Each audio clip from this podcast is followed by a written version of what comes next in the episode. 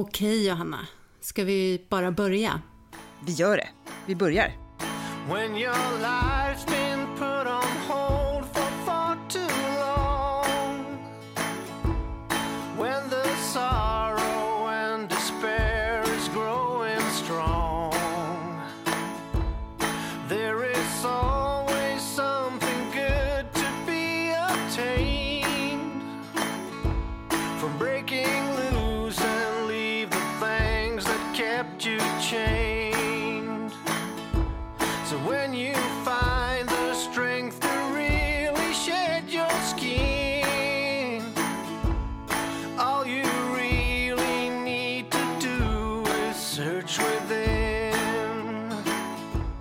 Kan väl börja med att berätta lite vem du är? Ja, det kan jag göra. Jag är din stora syster. Jag bor i en, i en förort till Stockholm.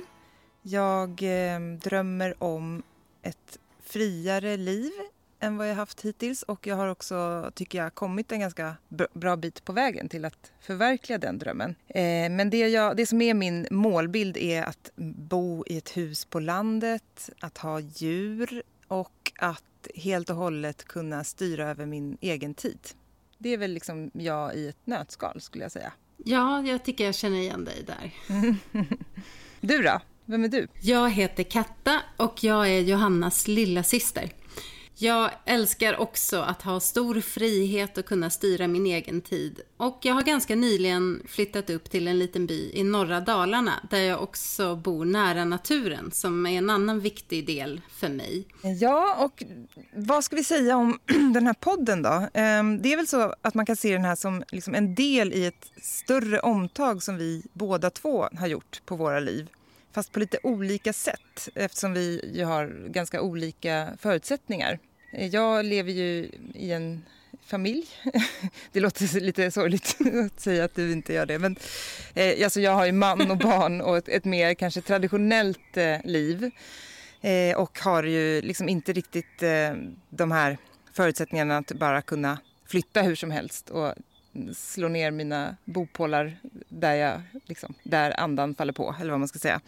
Och när vi då har haft de här... Vi, vi har ju båda två funderat mycket över hur våra liv egentligen ser ut och om det är meningen att man ska hålla på och rusa runt i det här ekorrhjulet och jobba, jobba, jobba och sen så försöka hinna med det som man egentligen vill ha ut av sitt liv på de futtiga semesterveckorna man har på sommaren och kanske på helgerna. Och sen så har vi väl kommit fram till att nej, så kan det ju faktiskt inte vara meningen att man ska ha det. Och så att vi har ju då båda två eh, försökt att ta steg att komma lite närmare det livet som vi känner att vi egentligen vill leva. Eh, och den här podden har väl kommit till som ett, ska man säga, en liten bebis ur den processen. Ja, och vi är ju mitt i våra förändringsprocesser och vi eh, tar er med på den resan i den här podden, tänkte vi. Men vi har också träffat gäster som alla har det gemensamt att de har vågat satsa på sina drömmar och valt att leva annorlunda på ett eller annat sätt. Helt enkelt för att vi själva har sökt inspiration och verktyg för att göra de förändringar som vi vill göra. Och vi ska alldeles strax lyssna på den första gästen som är en nära vän till mig som har inspirerat mig till många av de steg som jag har tagit för att förändra min vardag. Men först vill jag bara passa på att credda Sven Karlsson som har gjort den här underbara låten som vi hittade när vi letade musik till podden. Och den heter The Search Within. Det tyckte vi passade jättebra. Tack Sven. Ska vi ta och gå över till intervjun då, Johanna? Ja, det tycker jag. Jag vill också bara eh, snabbt eh, passa på att flika in att eh, efter intervjun så kommer ni också få följa med till eh, en 4H-gård där jag och min, mina barn framförallt, eh, inte så, min man så mycket, jobbar som helgskötare. Eh, och anledningen till att jag nämner det nu är för att vi pratar lite om det i intervjun med Sara, bara så att man ska förstå lite vad, vad det är vi pratar om där. Men nu går vi till intervjun tycker jag. Nu ska vi få höra vad upplevelsenjutaren, bloggaren, företagaren, marknadschefen och årets främsta platsambassadör Sara Rönne har att lära oss när det gäller att drömma och att göra. Välkommen Sara! Vad kul att du är här. Tack så mycket. Vem är du då, för de som inte känner till dig? Ehm, Jag är en person som älskar att leva. Så att jag försöker tänka att eh, jag vill leva varje dag som jag har och inte bara leva på semestern eller leva på helgen. Så jag vill, eh, jag vill göra så, så mycket jag kan alla dagar. Det är väl typ jag kan, kan man säga, väldigt kort. Ja, det känns som att det är träffande på dig. Och du är ju också en av dem som jag känner som genomför de allra flesta av dina uttalade drömmar. Du har en väldigt hög eh, genomförande rate. Och du brukar ju säga då att om man drömmer om det så är det väl bara att göra. Och där har ju vi diskuterat flera gånger tidigare att ja men hur, hur gör man då liksom? Är det så enkelt att bara göra? Men hur, hur tänker du när det gäller det? Drömmer du bara om sånt som kan genomföras liksom på en gång? Eller är det så att du är väldigt bra på att göra verklighet av allt? Åh, eh, stor fråga. Jag tror att först och främst så måste man eh, på något sätt identifiera vad en dröm är för någonting. Och jag har ju redan, alltså jag brukar tänka att drömmar, det är ingenting för mig. För att en dröm i min värld är någonting som är väldigt stort och väldigt svårt att, att nå till. Och kanske något som, som inte jag vill ändå, till exempel. Alltså många kanske drömmer om att flytta till ett varmt land. Och den drömmen är ganska lätt att tänka så här, åh vad härligt. Men sen så i steg två så är jag så här, vänta nu, varmt land? Nej, det kanske inte är så härligt. Jag, jag tycker ju om Sverige, jag tycker ju om årstider till exempel. Så jag tror att man ska vara väldigt varsam att faktiskt eh, att faktiskt komma ihåg, så här, men är det här en dröm som är allmänhetens dröm eller är det min dröm? Ehm, och sen så tänker jag så här att, ja, men, vänta nu, vad är det för liksom, dröm jag har egentligen och varför vill jag göra det här? Eh, och börja i det lilla istället, att tänka att ja, men jag tycker det är väldigt härligt att vara ute. Ja, men hur kan jag då genomföra det här var, varje dag? Är det att gå ut i ett elljusspår till exempel på sin kvällspromenad? Då har man ju kommit liksom en ganska lång bit på vägen för att man har väldigt mycket känsla i det. Så att jag tror att, eh, att man ska bryta ner sin dröm eller det man vill åstadkomma i mindre bitar för då blir allting väldigt genomförbart och då är man där i sin dröm. Det där är ju väldigt intressant, för det är ett jättestort problem för mig känner jag. För att jag är mer så här att jag har en jättestor dröm och en så här vision som jag verkligen liksom jag kan brinna för och sen så blir jag helt, det är som att luften går ur mig när jag inser att jag inte kan få hela den där, liksom, hela det där paketet. Och, så, och när folk börjar prata om så här, ja men då kan du ju göra små förändringar. Eh, ja men till exempel det här med 4H-gården som är så här, istället för att här, bo på en gård på landet. Eh, och jag har liksom jättesvårt för att ehm, jag, jag blir liksom alldeles så här missmodig när, när jag liksom inser, alltså det är verkligen så helt två olika angreppssätt. Liksom att det är som att jag, nej men funkar inte hela då struntar jag heller. Nu har jag ju i och för sig börjat göra de här kompromisslösningarna. Men, men det är liksom, det är ett, verkligen ett tankesätt som är här, Men jag tror det är jättebra att man kan göra det som du Ja. gör. För det är ju, det är ju I den här drömmen, är det liksom det faktiska du vill åt? Alltså är det det här med jag vill ha hästen, jag vill ha kon, eller är det mer känslan, jag vill vara nära djur? Alltså vad, vad i drömmen är det som lockar dig? Ja, det där är ju svårt. Det är ju mycket känslan, tror jag. Men, och sen så är det just den här också... Det, man vill liksom på något sätt eh, äga sin egen, eh, sina egna, alltså styra helt över omständigheterna själv. På något sätt. Och det är det som gör att det blir så svårt med de här kompromisslösningarna. Att man känner att nu har jag kommit en liten bit på vägen, men det är fortfarande inte det är ju inte den här, så här visionen som jag har sett mig själv i. Liksom. Man är inte i drömmen liksom. Nej, så. precis. Nej. Nej, det där är ju svårt. Och, och där är ju, du, Sara, är ju väldigt bra på att, att just bryta ner och ta in liksom härliga element i livet och tycka att det är härligt. Ja, men alltså jag kan berätta lite grann för eh, alltså min dröm, alltså, eller mitt drömliv om man säger så, det började egentligen, jag minns det så himla väl, för det var en dag i februari och det var några år sedan nu, jag undrar om det var kanske 2013 någonstans där. Um, och när man tänker så här, feb- februari så är det, det har varit vinter jättelänge, det har varit mörkt. Och sen så kommer jag ihåg att jag var i Hälsingland där min mormor och morfar bor. Och sen så var jag ute och det var en helt vanlig vardag för jag hade tagit ledigt från jobbet. Och vi var utomhus, vi åkte turskidor och vi satt och skalade en apelsin.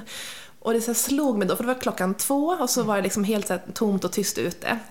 Och så var det så här att, ja men vad sjutton, alltså vi sitter inomhus och jobbar när det är som bäst att vara utomhus. Och den liksom insikten bara så träffade mig som en, ja, men som en så här klassisk blixt från klar himmel. Och jag tänkte så här, vänta nu, jag måste ju ha ett liv där jag kan vara ute på dagen och sen jobba när det regnar eller när det är mörkt eller när det är ganska trist. Liksom så. så att hela min dröm eller mitt, min liksom livsdesign började med den insikten att men jag vill ju eh, bestämma över min tid själv liksom. och helst vara väldigt mycket ute också. Och då är man ju, eller då är jag ute ef- efter en känsla, eh, kanske inte så mycket praktiskt egentligen, utan mer så att känslan av att äga sin, sin tid. Eh, så jag tror att drömmar, när de är väldigt praktiska, kan vara ganska svåra för att de blir så absoluta då. Medan är det en känsla, då kan man på något sätt åstadkomma den på väldigt många fler olika sätt. Och det blir lite lättare. Det kanske du ska skifta fokus till känslan. Ja, Det är ingen dum idé. Nej, nej absolut. Det är bara att det sitter så hårt inne i huvudet det där hur man, liksom, Ja. hur man tänker. Och det är ju inte enkelt, det är ju Nej. faktiskt skitsvårt. Ja, det är fortfarande svårt att, att eh, jaga en känsla. Det, Ja. det, det är abstrakt. Ja. Men, men det är som, som du säger lite fler möjliga angreppsvägar. Men hur, du pratade om det tidigare med det här eh, bo i ett varmt land och sådär. Att I vår tid när vi verkligen översköljs med alla andras eh, härliga liv och fantastiska upplevelser så kan jag tycka ibland att det är väldigt svårt att veta vad som är min dröm. För jag är ganska påverkbar, eller så här, på gott och ont. Men hur, hur vet man då att så här, det här är min dröm? Eh, det här är inget jag bara sett på Pinterest eller i, på Instagram.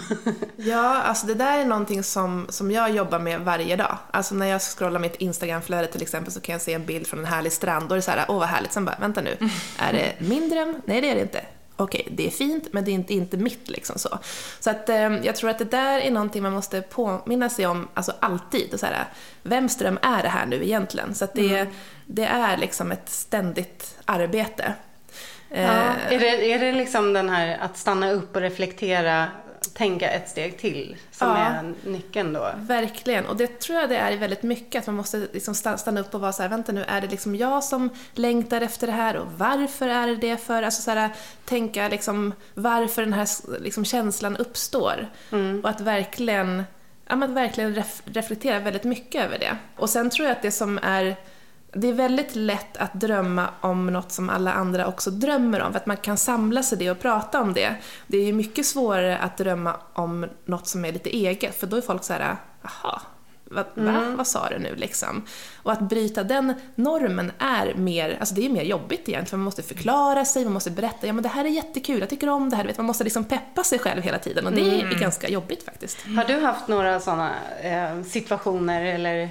Ja, jag tycker de uppstår ganska ofta. Eh, jag brukar säga att jag, att, att jag lever mitt drömliv för jag eh, tillbringar ungefär 80% av min tid i Åre och 20% i Stockholm. Och då får jag alltid så här, oj vad du reser mycket. Åh vad du flänger, är det inte jobbigt? Medan jag känner bara, nej, jag har ju den bästa av alla världar för jag får Årelivet med vildmarken och tystnaden och liksom, ja, med skidåkning och hela utelivet. Och så får jag Stockholm också med pulsen och med nya trender och med möten med intressanta människor. Så jag är ju verkligen superbra. Det är verkligen mitt alltså, bästa liv.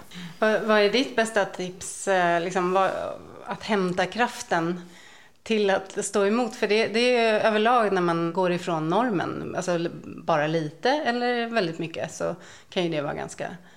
Jag Tufft. tror att det är jätteviktigt att umgås med, med rätt personer som, som ger en energi och som faktiskt matar ens drömmar också med liksom positiva tillrop och, och input på det. Så att det här med vem man berättar för är extremt viktigt. Att kanske inte berätta allting för folk som, som tar energi utan för liksom de, de som ger energi och de som vill det man, man själv vill. Mm. Det, men det Väldigt tror jag också är jätteviktigt. För att det, eh, det är speciellt så om man har kanske en dröm som man själv känner så här att det här vill jag ju verkligen. Fast så är, det är ju lätt att man blir lite tveksam om så här, men går det ens att göra och är det liksom rätt av mig att gå och längta efter de här sakerna när det kanske sätter så mycket på spel. Alltså som till exempel i, liksom, i min situation så blir det ju det här med att om vi ska flytta och liksom riva upp allt med vi, ja, skolor och liksom, det är jobb och det, det blir ju en ganska jobbig process. Och då kan man ju tänka att så här, det kanske inte är rätt av mig att ens tillåta mig själv att liksom ha den drömmen och försöka eftersträva det.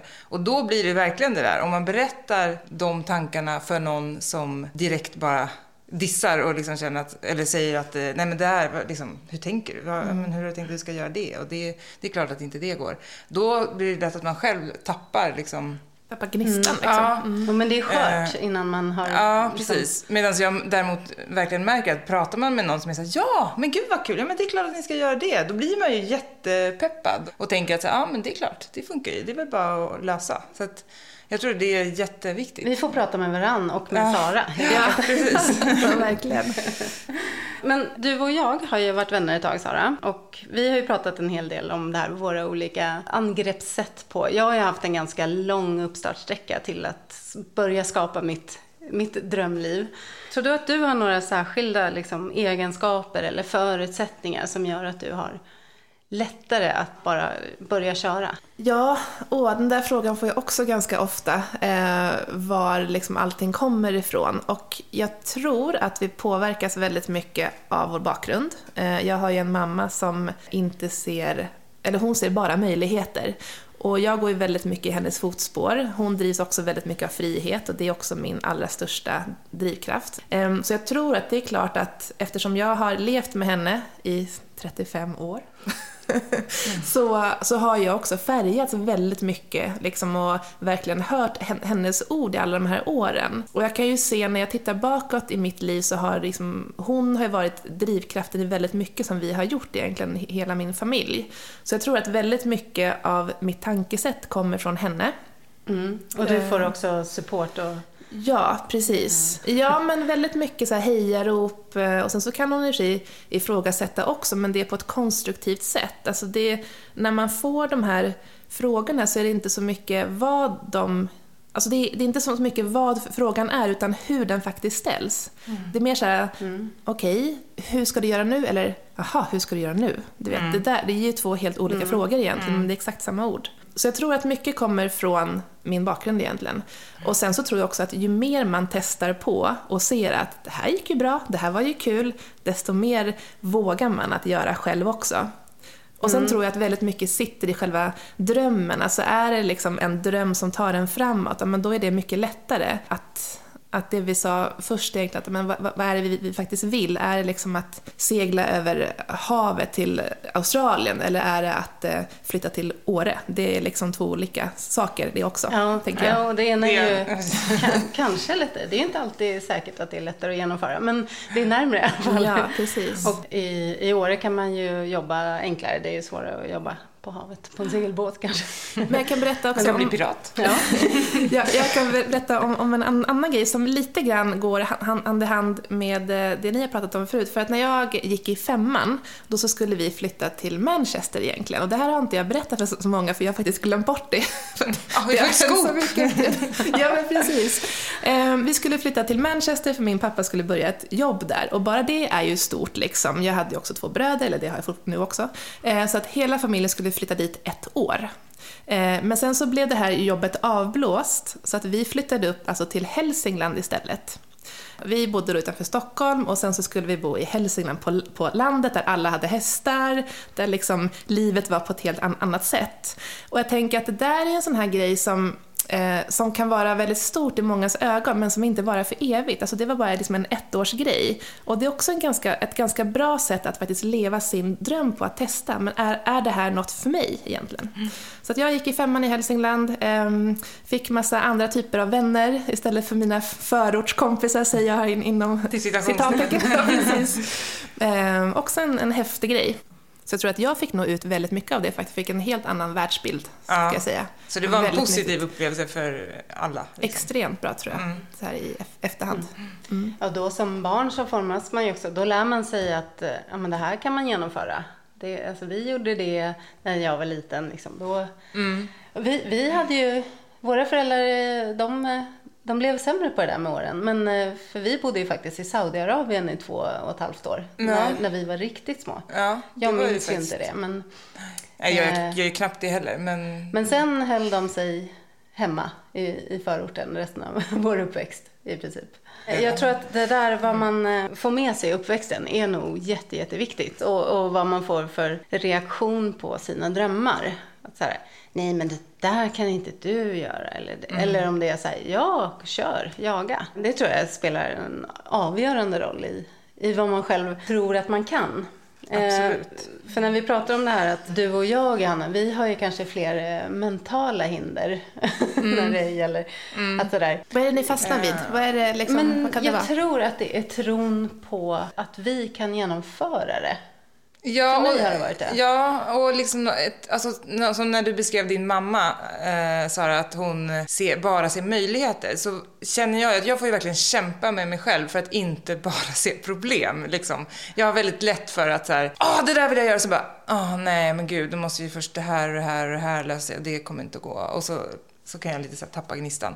Och det är någonting som, det har väl kanske du också, tror jag, ganska mycket. Mm, Ja, men vi har väl med så- oss en, en riskmedvetenhet från våra föräldrar. Ja, som kanske är lite överdriven. Ja. Eller, och det är väl kanske på grund av deras bakgrund, för båda de kommer ju från ganska liksom, tuffa förhållanden. eller vad Ja, man ska enkla säga. förhållanden. Ja, och har ju fått jobba sig fram, eller framförallt pappa som ju har ändå gjort någon typ av karriär, Mm. har ju verkligen själv pratat om det jätteofta i vår uppväxt, att det liksom Ja, och det har väl gjort att de, de hade ingenting och har jobbat sig upp till någonting. Och då vill de väl att vi ska, vi ska inte hamna i risken att få ingenting. Så att vi ska Precis, man måste safea upp hela tiden. Det, för det har ju varit som ett motto Men måste drömmen stå mellan, så här, för nu tänker jag att det blir väldigt, mycket inkomst som, blir huvudfokus liksom. Och då så tänker jag att det låter som att drömmen står mellan att ha ett säkert och trygg inkomst eller ha ett liksom osäkert och ingen inkomst. Och jag tänker så här att om man bara kan liksom baka in den här inkomstinkällan i drömmen, då har man på något sätt säkrat upp den redan. Att man liksom har planen. För att det är klart att det, det finns ju en, en risk för allt att, att det kraschar när det kommer till liksom allting, när det är pengar, pri- privatliv, hela, liksom allt det där, om man inte har en plan. Men tänker, med, med en plan, då har man på något sätt här tänkt att kolla det här, det här är vår inkomstkälla när vi ska göra A, B eller C. Ja, jo, men det, det är otroligt viktigt. De senaste åren har jag haft en plan och så har jag gjort mindre och större förändringar längs vägen. Det har ju faktiskt funkat och nu har jag kommit mycket närmare mitt, mitt drömliv, eller vad man ska säga. Det, det livet som jag tycker är, passar mig och är härligt. Liksom. Så att det, Eh, just det med planen tror jag är en väldigt en viktig del. Men också det här med supporten när du pratar med likasinnade. För att jag har ju också umgåtts mycket med, med dig och med andra likasinnade i bloggvärlden, eller man ska säga influencervärlden. Där, där är många frilansare som har gjort ett annat val. Där ingen tycker att det är konstigt. Utan det är snarare så här, jaha, och vad ska du göra sen då? Eller de vill liksom veta mer och då, då bygger man ju den här känslan av att ja, men det går ju att leva så här. Det finns en massa andra som gör det. Men vad tror du? ehm, Du säger att du, du drömmer inte så mycket. Nej, jag tycker inte om Men- drömmar. Nej. Men i den mån du har drömmar eller planer eller sådär, vad, vad är det för funktion de fyller för dig? Um, ja, men jag brukar ha riktlinjer snarare för, för mitt liv. Som till exempel just nu, då, jag drömmer inte om så mycket. Men däremot vill jag ha väldigt mycket frihet i mitt liv. Så att det är mer liksom en kompass som, som jag vill leva efter. Eh, och när jag fattar beslut så försöker jag tänka så här, men är det här enligt min kompass? Är det liksom frihetsskapande? Är det utvecklande till exempel? Och om det inte är det, men då, då är det inte rätt för mig. Och det, det kan vara jobb till exempel, det kan vara vänner, det kan, det kan vara allting. Ja, den här inre, inre kompassen är superviktig. Men känner du, eh, är det alltid lätt att ta de besluten? Eller känner du ibland att du hamnar i liksom lite så här konflikt, inre konflikt med dig själv? För det kan, jag kan tänka till exempel när det gäller jobb. Att man kanske får ett jätte så här, coolt jobberbjudande och så känner du inte att det stämmer riktigt överens med den här frihetsprincipen. Är Ja. det liksom lätt att tacka nej då? Nej, Nej alltså det är supersvårt. Och jag tror att det där är nog den största myten kring så här, allting, att, att, att det ska vara så enkelt. Det är ju skitsvårt att vara så här, åh, ska jag göra det här eller ska jag göra det andra? Liksom så.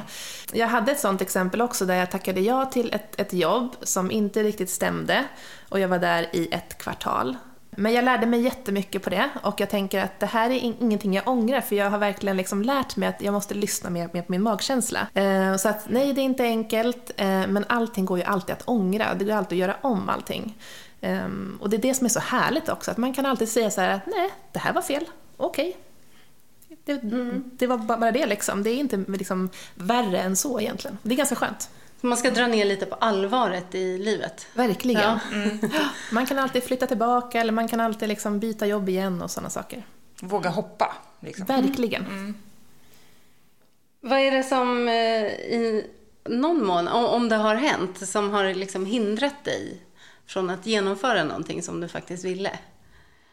Ja, men jag tror att ehm, eh, Eh, allting kanske inte sker just här och nu. Och det är väl det som är ganska svårt också, att när man har en dröm eller en plan eller en, liksom en känsla dit man, vill, då är det oftast liksom just nu som, som gäller, för det känns ju så starkt i kroppen att ja, men jag vill ut till landet eller jag vill till fjällen eller vad det nu kan vara.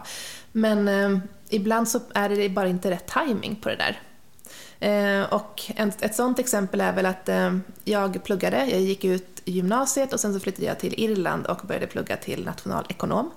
Och sen så började jag jobba också, jobbade inom finansbranschen ett år på Irland. Och sen kom jag på att, nej men, nu vill jag åka till Kanada och bli skidlärare. Och det var ju lite så här fel, liksom, fel så tidpunkt egentligen, men jag åkte i alla fall. Eh, och det här var en tanke som jag hade haft egentligen sedan jag var 17-18. Så det är ett exempel på eh, någonting som har hänt som kanske inte följde mallen, men det blev bra ändå. Eh, så jag var i Kanada i, i eh, två vin- vintrar och på sommaren mellan där så jobbade jag också inom finansbranschen i en annan stad i Kanada.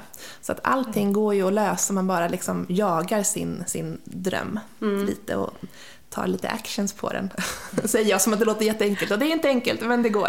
Ja, ja men eh, det, det känns som att du har, du har eh, fokus. Du tappar inte fokus så lätt när du väl har en, en plan. jag- Du blir inte sidetrackad.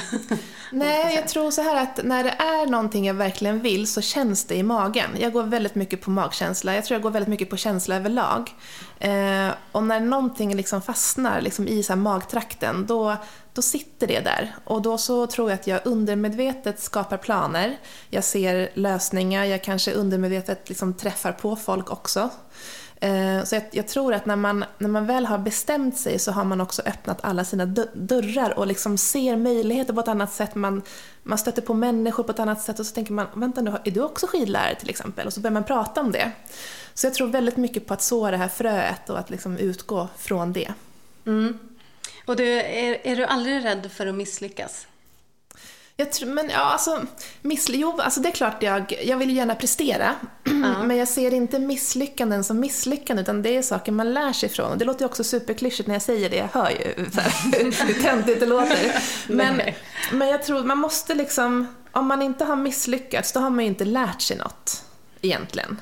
Eh, Nej, jag, jag håller med. och Jag sen så vad det är ett misslyckande? Är att man ångrar sig? Ja men det, det är inget misslyckande. Då har man i alla fall provat på, man har lärt sig någonting och så går man till nästa grej.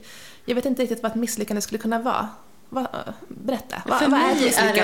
det, för mig kan det ju ibland vara rädslan för att misslyckas som Mm. gör att jag tvekar inför någonting. Men sen som du säger, känner jag det tillräckligt starkt så, så gör jag det till slut. Men det tar kanske längre tid för mig att, men, att är, våga. men vad är det du är rädd för då? Men- liksom, jo, men jag det tror- konkreta? Jag tror att det här med misslyckas, det Mm. är ju på något sätt att, att jag skulle vara en sämre person för att jag inte klarar av någonting. Eller att andra ska tänka så här, kanske framförallt de här som har lite tvivel kring eh, att, att avvika från normen. Och så tänker man så här att ja, men det finns en rädsla att de ska få rätt. Och att så här, nej men det här kanske inte var så bra av mig. Det här kanske inte var rätt väg. Och jag vet egentligen nu när jag pratar om det så är det inte så farligt. För att, och jag har ju också blivit mindre, ehm, eh, vad ska man säga? Jag har lärt mig att avdramatisera misslyckanden. Men det har ganska länge varit en rädsla som har hållit mig tillbaks. Att jag inte ska göra det tillräckligt bra eller att det inte ska gå hela vägen. Eller att jag ska ångra mig. Och då har det känts ganska definitivt. Men, eh, men det är ju inte det egentligen. För när jag har försökt, det det har ju inte alltid gått. Men så händer det inte. Det är inte så att helt plötsligt så exploderar hela världen och allt är borta. Det är en himla tur. Nej, men jag tänker också att det man gör behöver ju inte vara för evigt. Och när man tänker så, då blir det också mindre, mindre dramatiskt. Som jag flyttade till Halmstad till exempel 2008, köpte vi en lägenhet där. Men jag har ju bara bott där ett eller två år. Men jag har aldrig liksom tänkt på det som ett misslyckande. Det är mer varit såhär, ja men det var kul att vara där. Nu är jag tillbaka i Stockholm, men nu är jag i Åre och det är också kul. Och jag har nog aldrig ens liksom reflekterat över att, åh, det här var ett misslyckande. Nej. Så att det är nog lite, lite grann i liksom vad man tänker kring valen och om de inte blir som man först har tänkt. Tror jag. Ja, och sen kan det väl såklart, eh, jag tänker om det hade fått så här fatala ekonomiska konsekvenser med den här Halmstadsflytten, då blir det ju kanske Ja. mer på riktigt ett misslyckande. Men Ja. om det inte är så, så kan man ju liksom se det som en, en erfarenhet istället såklart. Det- Men jag tänker på, alltså med, eh, som, det som både du och jag har är väl att det här som man pratar om i så självkänsla och självförtroende och, att vi har kanske en ganska så prestationsbaserad självkänsla som liksom är väldigt, eh, den är, balanserar på en knivsägg hela tiden och att det är jättestarkt kopplat till prestationen så att man tar det liksom verkligen personligt när man inte lyckas prestera så bra som man hade velat och det är väl ett, ett så grundproblem tror jag som Och där är det enda två. sättet är ju egentligen att KBT sig ur det på något sätt genom att göra och inse att det faktiskt inte... Det är inte så att alla ens vänner börjar avsky en bara för att man inte lyckas med någonting man har tänkt att göra. Nej, precis. Det är, liksom, det är ju så, det är så fånigt. Men, eh, Så att, eh, egentligen är det ju, man ska ju öva sig ur det genom Men att jag tror testa. verkligen så här, testa liksom och öva sig i de små sakerna och sådär. Jag hade ju som nyårslöfte för några år sedan att jag skulle göra kul saker på tisdagar för att jag verkligen hatade tisdagar förut för det fanns ingenting kul. Och sen så tränade jag på det så jag hade väl där i början av året så här 15 stycken veck- veckor där jag faktiskt ansträngde mig, jag hängde med kompisar och sen så bara blev det en kul dag på veckan så här, automatiskt. Så att ver- verkligen bara testa sig fram, det, det ger verkligen resultat. Vad tror du, är det så att när du har realiserat en sån här plan, är du liksom framme då? Är du lyckligare då? Åh, Åh, om man, man kunde bli lite lycklig, ja. Nej, alltså jag har nog insett också att det är inte i de stora drömmarna som lyckan ligger, utan det är verkligen i det lilla i livet. Gud, alltså jag, är, jag bara lever på klyschor idag. Nej, men jag tror så här, när man, när man väl börjar göra det som man verkligen längtar efter, då blir man lycklig för väldigt små saker. Alltså jag kan bli jättelycklig när jag vaknar på morgonen hemma i Åre och solen skiner på Renfjället på andra sidan sjön till exempel. Så går jag ut och så bara tittar jag på det lite grann. Då blir jag så här, ja, tänk att jag vaknar upp till det här. Du vet, det är de här små grejerna och när det stormar uppe på, på ett annat fjäll, jag är ute och går med min hund och så här, tänk att jag får uppleva det här vädret, vad häftigt, för det liksom blåser tag igen. Alltså verkligen få vila lite grann i de här små ögonblicken som kanske inte är så, alltså det är inte de man tänker på när man, när man gör sin plan, men det är de som fastnar i ens, i ens minne. Är det, känner du då att, att du liksom slutar jaga? Är det det som det innebär att komma i mål med en dröm? Och nej, jag, sk- jag kommer nog alltid jaga, tror Ja. jag. Ehm, jag kommer jaga, men de här ögonblicken är på något sätt det som, eh, det som gör att man reflekterar lite. Så jag tror att det är viktigt med en, en balans mellan reflektion och, och jakten. Vad är det vi jagar då? Vad är det du jagar? Nästa grej. Vad är det jag Nej men jag jagar nog utmaningar tror jag. Ehm, och eh, om man inte får dem i jobbet så kan man få dem på an- andra sätt och det är därför jag gär- gärna är ute och äventyrar och springer och sådär. Ehm, bara för att man får den här kicken tillbaka. Så jag tror att, att man ska man ska känna efter vad det är man liksom går igång på och liksom mata sig, sig själv med det på flera olika bra sätt. Det behöver inte alltid vara extrema och det behöver inte alltid vara det destruktiva utan det kan vara de bra grejerna också. Eh, att, eh, ja, men som till exempel det här med frihet är är ju stort för mig. Att när liksom jag cyklar landsväg då får jag jättemycket frihetskänsla. Bara det är ju ett ganska bra sätt att stilla den, den hungern. Mm. Och eh, om du skulle lite snabbt coacha någon som, eh, som går och lurar på en förändring och som kanske är lite mer som jag och, och Johanna. Coacha oss helt enkelt. Ja, lite snabbt om du har liksom några så här, finns det några viktiga saker att börja med och vad, vad, vad är ett första steg? Och, ja, hur skulle du gå Ja, tillväga? men om jag ska ta klassiska tre tips då, spontant så här.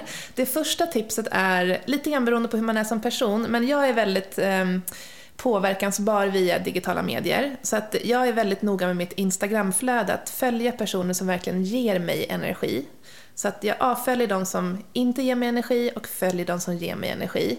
Och då handlar det väldigt mycket om att följa de som på något sätt delar ens, ens egna värderingar eller drömmar till exempel. För man kan få jättemycket bra så här, praktiska tips men också ganska mycket mentala tips från de här personerna. Så att eh, eh fyll på i flödet, det är det första. Eh, det andra är att Alltså på något sätt ge näring till sin, sin dröm eller sin plan genom att göra research, att samla på sig kunskap.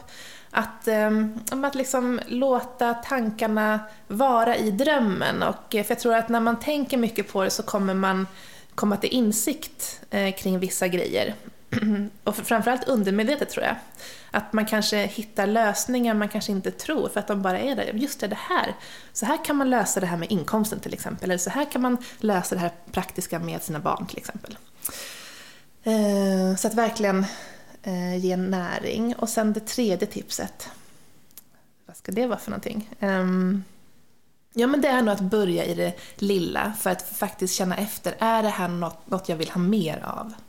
Eh, Det kan ju vara då, ja men som din dröm här med att eh, eh, ha djur till exempel. Så att, ja, men, kanske vara fodervärd åt, eh, åt eh, eller på, på en gård över en sommar till exempel. Att liksom börja i det lilla med helgerna och sen på något sätt öka på det. Eh, Det, det tror jag är ett jättebra sätt. Ja, Bra! ja. Tack Sara! Tack för dina kloka insikter och eh, att du delar med dig. Det har varit väldigt kul att, att få höra. Och väldigt peppande. Ja, väldigt peppande. Verkligen.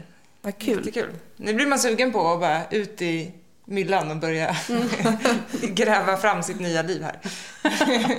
Ja, Idag är början på resten av livet. precis. Precis. Tack så mycket. Tack. Tack. Hon är ju grym, Sara. Det är så jäkla coolt det här att någon bara vågar göra grejer hela tiden och inte håller på och grubblar så mycket som vi kan göra. Ja, det är verkligen något eh, som har slagit mig med Sara ända sedan jag lärde känna henne. Och jag skulle säga att det är tack vare henne jättemycket som, som jag ens började fundera på de steg som jag har tagit idag. Att bli egenföretagare och alla de bitarna. Hon är verkligen, verkligen en inspiration för mig och eh, för väldigt många andra också, det vet jag. Eh, och egentligen så är det väl inte så... Alltså, när man tänker på det, när man hör Sara prata, så här, hur, hur farligt kan det vara att testa? Att göra verklighet av sina drömmar? Vad är det värsta som kan hända liksom? Mm, jag tycker det, det var ju väldigt uppfriskande att höra någon säga jag vet inte ens vad ett misslyckande är. Nej. vad skulle det vara? Helt oförstående inför tanken. Och det tycker jag är så här mindblowing Ja. verkligen. För mig, liksom, jag går ju bara och Ja, du vet. Jag har väldigt lätt att liksom börja tänka på saker som misslyckanden om jag inte tycker att jag har presterat Ja, tillräckligt bra. Nej, men det är väldigt uppfriskande att prata med någon som har ett helt eh, annorlunda synsätt. Eh, det, jag tycker jag lär mig jättemycket av det. Men eh, sen var det ju det här också med att ta steg för steg förändringar. Eh, att inte, man måste inte göra hela klivet på en gång. Sara pratade ju mycket om att det var en känsla man var ute efter och eh, man kan ta steg i rätt riktning. Så här. Och du har ju faktiskt gjort det ganska mycket med bland annat den här 4H-gården, Johanna. Hur började det Ja, jag kanske bara först ska säga att, det, för det tror jag jag också pratade om lite förut, att um, egentligen så strider ju det mot min natur. För jag är ju sådär att jag vill liksom bara få hela paketet på en gång. Och det har ju varit ett så klassiskt eh, mönster i mitt liv att när jag känner att jag inte kan få det, då släpper jag liksom istället eh, och ger upp. Men där har jag faktiskt, det, det tycker jag att jag ska ge mig själv en klapp på ryggen, att jag har börjat ändra mitt tankesätt och faktiskt ja, insett att om jag ska kunna nå någonstans med mina drömmar så måste jag ta det steg för steg. Och, eh, så det tycker jag att jag har gjort mycket de senaste åren och en viktig del i det är ju det här med 4H-gården som vi pratade om och eh, att istället för att då kunna flytta ut på landet och ha en egen bondgård som jag kanske någonstans går och drömmer om så eh, tänkte jag att ja, men då kanske man kan göra något annat. Och sen så var det så att vi har en familj som vi känner som har jobbat som helgskötare på den här 4H-gården i flera år och så följde vi med dem dit en dag eh, och eh, tyckte att det var så himla mysigt. Så då anmälde vi oss som, man kan liksom anmäla sig som volontär och gå en utbildning och så får man vara helgskötare. Så det gjorde vi för ungefär två år sedan. Eh, så det var så det började och eh, det har varit en, eh, ja, en jättehärlig grej som, ja, som också har gjort att vi kan ha lite så kvalitetstid tillsammans. Det är väl framförallt då jag och, och mina döttrar, Dolly och Amanda, som brukar vara där. Eh, min man är inte lika intresserad av att doppa händerna i dynga, men Nej, men det ja, det har varit är, jättemysigt. det är du. Och eh, ska vi... Ja. Vi kan väl få följa med dig dit, Janna? Ja, det tycker jag absolut att ni ska göra. Då så är vi här på 4H-gården, Hågelby 4H som det heter. Och det ligger ungefär eh, 20 minuter från eh, vårt hem i Botkyrka söder om Stockholm. Och det är ett gammalt eh, säteri som eh, faktiskt en gång i tiden grundades av eh, LM Eriksson, den gamla telefonmogulen, eller vad man ska kalla honom för. Eh, så han köpte det här någon gång precis i början av förra seklet. 1907 eller något sånt där tror jag det var. Och sen så byggde han liksom gradvis upp det här till ett stort och väldigt pampigt säteri. Det är lite som en, en sån jättefin herrgård på dekis. Så att vissa byggnader är fortfarande superfina. Det finns den, den stora liksom, huvudbyggnaden är jätteväl underhållen. Där har man fortfarande verksamhet. Det är en, eh, en restaurang och Eh, jag tror också att man har konferenser och sånt där. Så den är väldigt fin. Sen så här där vi håller till i de gamla stallarna och vagnslidren och så, där är det liksom lite så här charmigt bedagat, jättefint men eh, det, det fragnar lite här och där och så. Men väldigt fint och en härlig nära stan på landet-känsla är det här kan man säga. Det är, det är ju som sagt bara 20 minuter från oss men det är verkligen som att man är riktigt ute på landet.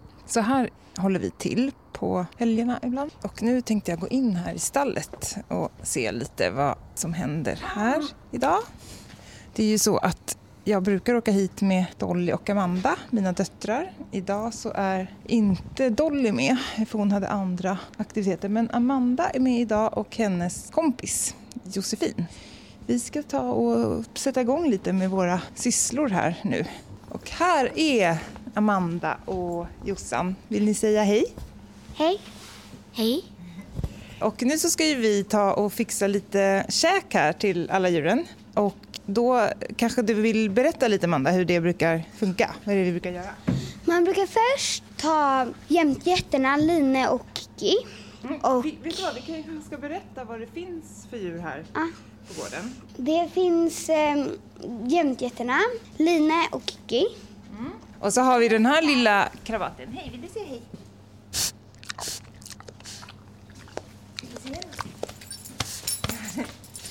Nej, hon håller lite låg profil just nu. Det är i alla fall Hilda som är en eh, vietnamesisk hängbuksvin är de, tror jag. Det är sådana som kallas för minigrisar. Ja, nu, titta, nu pratar du. Och så kommer hennes kompis Hugo här också. Ja, hej på er. De är jättesöta. De springer lösa här i stallet just nu. Okej, då ska vi se. Det är de, alltså jämtgetter, grisar och sen så har vi också några Ehm, vi har hästar. hästar. har vi. Hur många hästar är det då? Det är tre, eller fyra menar jag. Fyra är det ja. Konrad, Baloo, Hamlet och Lita. Precis. Det var ju fem hästar tills för ett tag sedan, men då var det tyvärr en av dem som blev sjuk så att hon blev avlivad här för ett par månader sedan. Ja. Och sen eh, har vi också får, eller hur?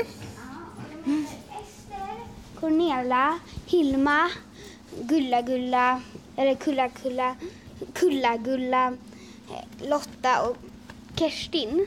Just det, precis. Kulla-Gulla och Kerstin heter ju stavas ju med Q för de skulle liksom ha... Och skulle, Cornelia. Och Cornelia också ja. De skulle döpa alla lammen som kom i eh, förra våren på någonting på Q. Så då fick de använda fantasin lite. Eh, ja, men då ska vi ta och sätta igång här nu då med eh, maten. Och eh, Amanda och Jossan, vill ni göra det? Då börjar vi med jämtötterna Line och Kiki. Det är ju också så att det är någonting på gång med getterna. Ja, de ska ha små killingar och fåren lamm. Vi var, jag och Jossan var ute och kollade i hagen och eh, det såg ut som de kunde föda när som helst. De, ja, Såg de så här lite trötta och... Ja, Ja. vissa låg ner och en var liksom typ så här bred. Ja, det, är ju, det kan ju komma, faktiskt idag till och med, om vi har tur, så kan det hända att det ploppar ut små killingar. Det vore ju väldigt mysigt. Nu har vi lite fikapaus här och eh, fyller på energidepåerna. Jag känner mig vrålhungrig. Ni var också ganska hungriga, eller hur? Mm. Kan du berätta lite mer då om eh, vad vi ska göra här? Vi ska ta in alla så här får och getter och ehm, allt och det är jättekul. Det brukar vara ganska mycket vilda västern. De är så ta- taggade på att få mat så de bara springer rakt upp till stället och bara ruschar. Vad tycker du är bäst med att vara här på Fyraågården?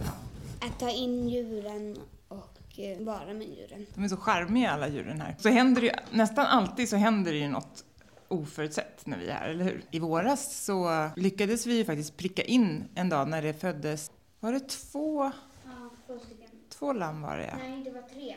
Ja, tre var det till och med. Där jag var inte med. Sen var det tvillingar. Just det, så var det ja, precis. Först var det ett och sen var det en som födde tvillingar. Det var, Så, Kers- det var Kerstin och... Det var de som... ja, just det.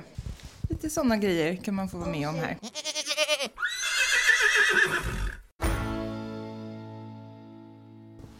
Herr Karl. Mm, nu är vi i hönshuset. De måste ju också få sitt. De små hönorna och tuppen. Ja, du bär ner hönan. Det var hon inte så nöjd med. Hon satt där och väntade på att få mat. Är ni hungriga? Vart är det så lite? Där, det ligger under. Där, ser du? En liter. Ja, men det ska vara ju en liter. 10 deciliter, det är en liter. Nu är vi alldeles strax klara för dagen här.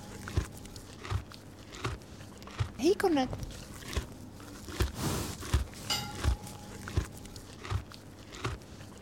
Kolla på Pärla där. Ser du hon står med rumpan? Ser du? Hon har liksom... Kollar genom plankan. Det där ser ju ändå lite misstänkt ut, tycker du inte det? Jo, hon är väldigt stor. Antingen så ska hon bajsa och Eller- är lite hård i magen. Nej, vänta. Eller nej, så... nej, kolla det öppnas i det andra hålet.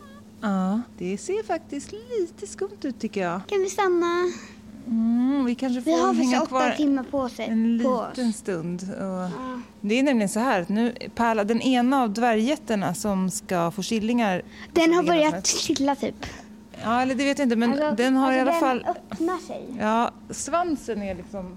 Hon har Spikrak och svansen sen uppe i är- luften. Um, håret Och så-. Ja, precis. Så ser det lite så här rosa och svullet ut runt själva snippan eller vad man säger. Jaha, det kanske bara... Bara... Ja, vi får se. Vi får uppdatera om det är så att det händer något spännande här. Annars så får vi väl säga tack och hej för idag, Amanda. Om det inte blir så att det kommer någon killing, då får vi ju rapportera lite mer, eller hur? Ja. Bra. Vi säger så då. Tack och hej för idag.